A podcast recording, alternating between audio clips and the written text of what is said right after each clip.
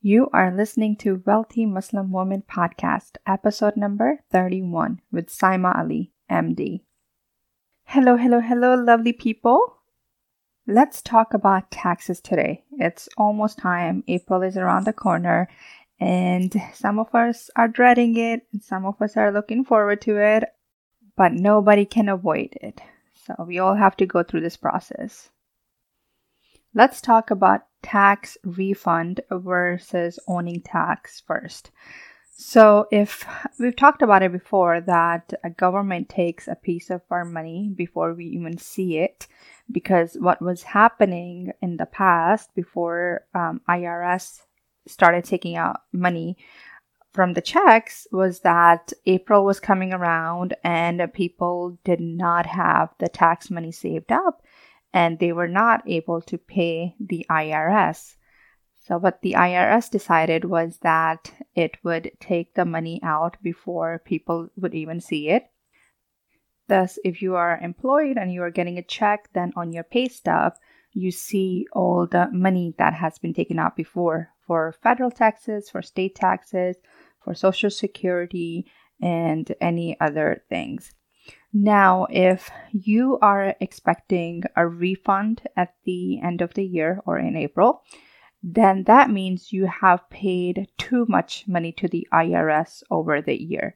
The money that you are getting refunded is your money. This is not just extra money that the IRS got and they are giving it to you. I feel like some people have that impression that they're getting some sort of money back but this is your money. This is your money that you paid to the government and you paid too much throughout the year and now you are getting that money back. That is not necessarily a good thing. It is actually not a good thing because what you're doing is you are lending the IRS your money for the whole year with 0% return. The government, the IRS, is not paying you any interest on it and uh, you are basically letting them alone and you are not getting any compensation for it. No interest no dividends. You could have invested this money and maybe gotten some return and this money could have also depreciated for possible inflation inflation for the last year. So getting a refund is not a good thing. But at the same time we don't want to owe a lot of money at the end uh, either in April. So it is very uh, crucial to make the right adjustments when when we are doing the benefits form in November, October, October, November, December. That's when usually your employer will ask you to fill out the benefits form. So it's very crucial to make the right amount of dependents that you will be claiming for the next year so that you are not giving too much to the IRS and at the same time you are not holding too much so that you may end up owing a lot of money in April. What a lot of uh, business owners have to do is that they end up paying their tax every three, four months. So if you own your own business, you are paying yourself. So you have to hold taxes for yourself or for your company and if you let it slide for the whole year, then it can be substantial amount of money. So for small business owners or for any business owners, usually they are paying taxes throughout the year. The IRS website has a really good calculator that you can use to estimate what your tax penalty liability will be for the following year and what is the best way to maximize, optimize your withholding. I will put a link for the calculator in the notes. Now, the next question is Can you do taxes yourself? Well, if you have very simple tax return to file, let's say you are employed, you only have one job, you get a W 4 at the end of the year, and you're you have you are not going to itemize your deductions then it is usually a very straightforward process it's barely two pages long, and you can file your taxes for free on the IRS website. And they, of course, there are so many other softwares as well that let you do it. I think HR Block has one, TurboTax has one, where they let you file your taxes for free if your taxes are simple and straightforward. But if your taxes are not simple and straightforward, if you have multiple jobs, if you have multiple sources of income, eh, be it dividends or other pensions, anything that is coming through, and also if you have any sort of business and you're going to have deductions and you may have to itemize your deductions, then it's probably a better idea to get a professional to do it. Tax law is not very straightforward. There's a lot of tax laws, and there's a lot of rules and obligations, and some that you can avoid, and some that you have to follow. So, if you have complicated tax, then let the professionals do it. But at the same time, it's good to understand the basic terminology and the basic questions that you can ask your accountant and make sure that your taxes are being filed correctly not everybody is familiar with all the other things that come into play. I realized last year that I had because I was contributing to Roth IRA, backdoor Roth IRA and I was making contribution for the 529 accounts that my I had to file additional forms and uh, even my accountant was not familiar with those forms and I had to do the research and help them file those forms. So, when you are deciding who your accountant, who your professional is going to be, try to interview them beforehand and ask them questions, especially pertaining to your particular situation. The tax filing is very particular to each individual situation. Even if you have the same job, you could have one or two different scenarios going on, and your tax return can be completely different from another person. Very important to get professionals on board if anything complicated and professionals who really understand and know what they are doing. Now, I mentioned standard deduction and itemization a couple of times.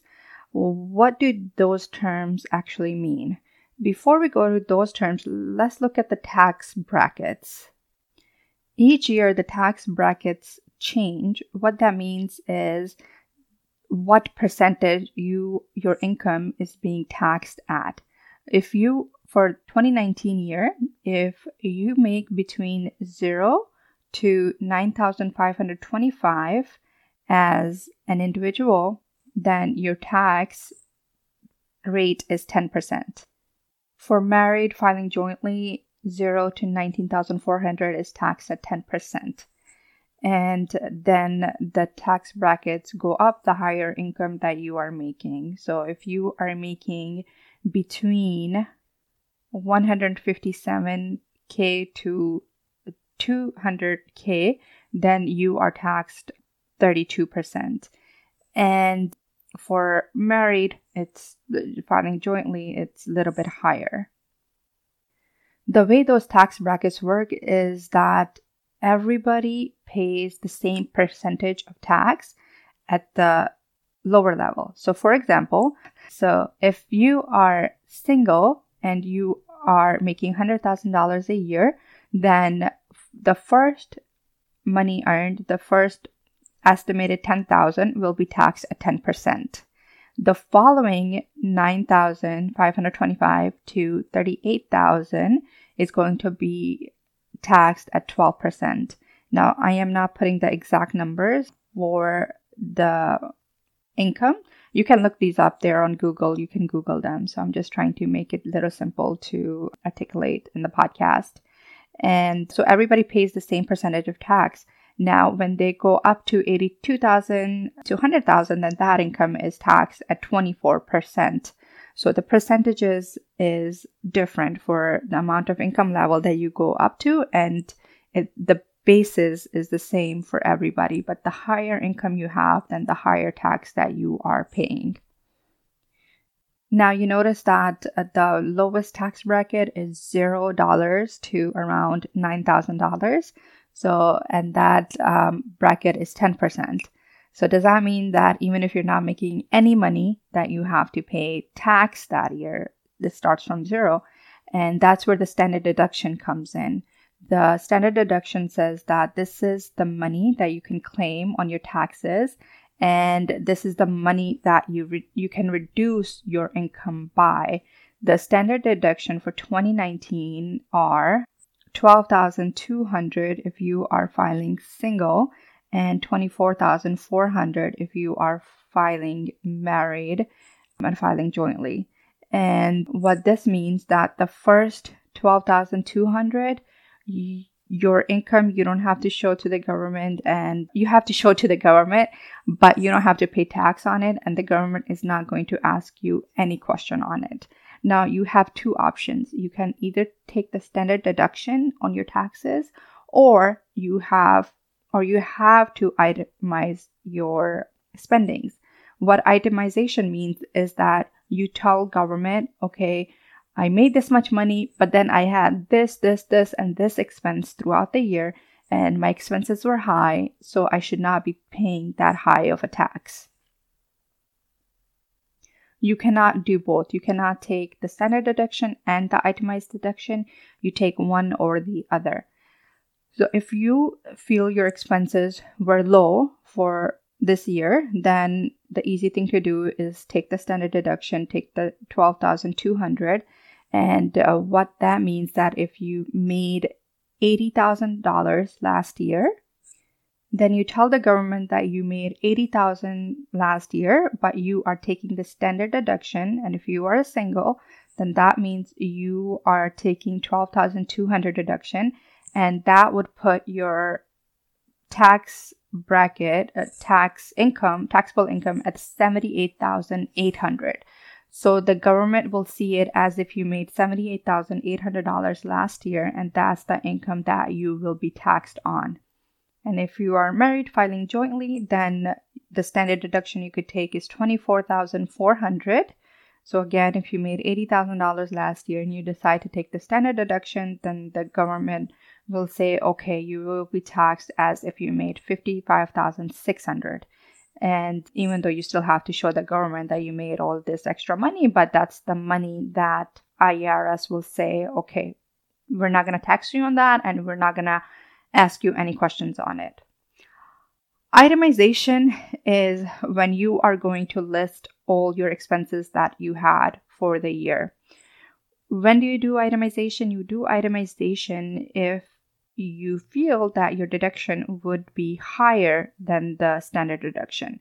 Let's say for the 2019 year, you spent $20,000 in home mortgage interest or you had significant amount of charitable contribution that you are allowed to deduct then you would uh, opt for the itemized deduction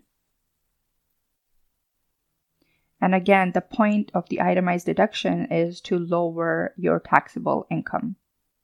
If you will be taking the itemized deduction, then it's a really good idea to save up all your receipts and all the payments that you have made for that year so that you can show the government if they ask for it. That's the audit that could come out, and government will say, okay, you said that you spent this much money here and there. Uh, show us the proof the three big itemizations that people usually have are one, charitable contributions, two, state local taxes, and then home mortgage interest. There's also a really good a tax projection calculator on the IRS website. So you can plug in your numbers and see how much money you may have to pay the government or you may be getting back another thing that I wanted to point out is that if you have if you are self-employed, if you have your own business, then it is a very good idea to start a solo 401k. You can make both employee and employer contributions to solo 401k so you will be able to contribute more than the annual allowance which is 19,500 for this year so you can give yourself a match depending on how much you want to contribute. So you can make the employee contribution and then the employer contribution as a match. If you are doing your own taxes, then you can find the Form 1040 on the IRS website. And it is pretty straightforward, self explanatory. it will tell you to enter your income first. So, all your wages, salaries, and you may have to attach a W 2 to the tax return. And then any interest you've earned, any qualified dividends you've earned, any IRA distribution, any pension, any capital gains from your investments, social security benefits, and this is all the different forms of incomes that you could have and it also says any other other income. And then uh, you basically add all these numbers and this will be your total income for the 2019 or for that particular year. And i am looking at the form 1040 for 2019 so this will be line 7b then you subtract you subtract all the qualifying deductions from that and you get your adjusted gross income. Adjusted gross income is the net net income and this is the income that is taxed. Then there's another section that let lets you calculate how much you have paid in taxes for last year. So that's the amount you can enter from your W2. That's the income, the earned income credit that you can claim, the child tax credit that you can claim, and this will be your total payments that you've made. And to calculate either refund or the amount you owe, you obviously subtract from the two numbers, and you'll end up with if you have a positive, then that's the money you owe to the government. And if it's negative, then that's the money that the government will owe you. So if you have simple, straightforward W 2, then it may be worth it to do your own taxes, and especially if you don't have other complexities as owning your own business, then uh, it may be worth it. But for tax purposes, usually better to get the professionals to do it because there are just so many rules and so many regulations that it's better to be in the professional's hands. Anyways, that's about it for tax filing in April. There there's so much more. there are so many other things to consider. FICA, FUTA, HSA contributions, uh, RMD, it just goes on and on. But I think for a basic understanding, this is good. Just understanding the basic terminology, the difference between standard deduction versus itemized deduction, and just so we sound a little bit educated when we talk to our accountants. So we may talk about other things in later episodes, but uh, this is it for today. And I just wanted to remind you again to please check out my course. I worked very hard on it. It it's very very valuable from it's basically everything that I've learned. I've tried to make it very concise and very high yield to the point and I really think everyone will benefit from it a lot. So please do check that out as well. I'll leave a link in the notes as well. And that's it for this week. I'll talk to you next week. Bye.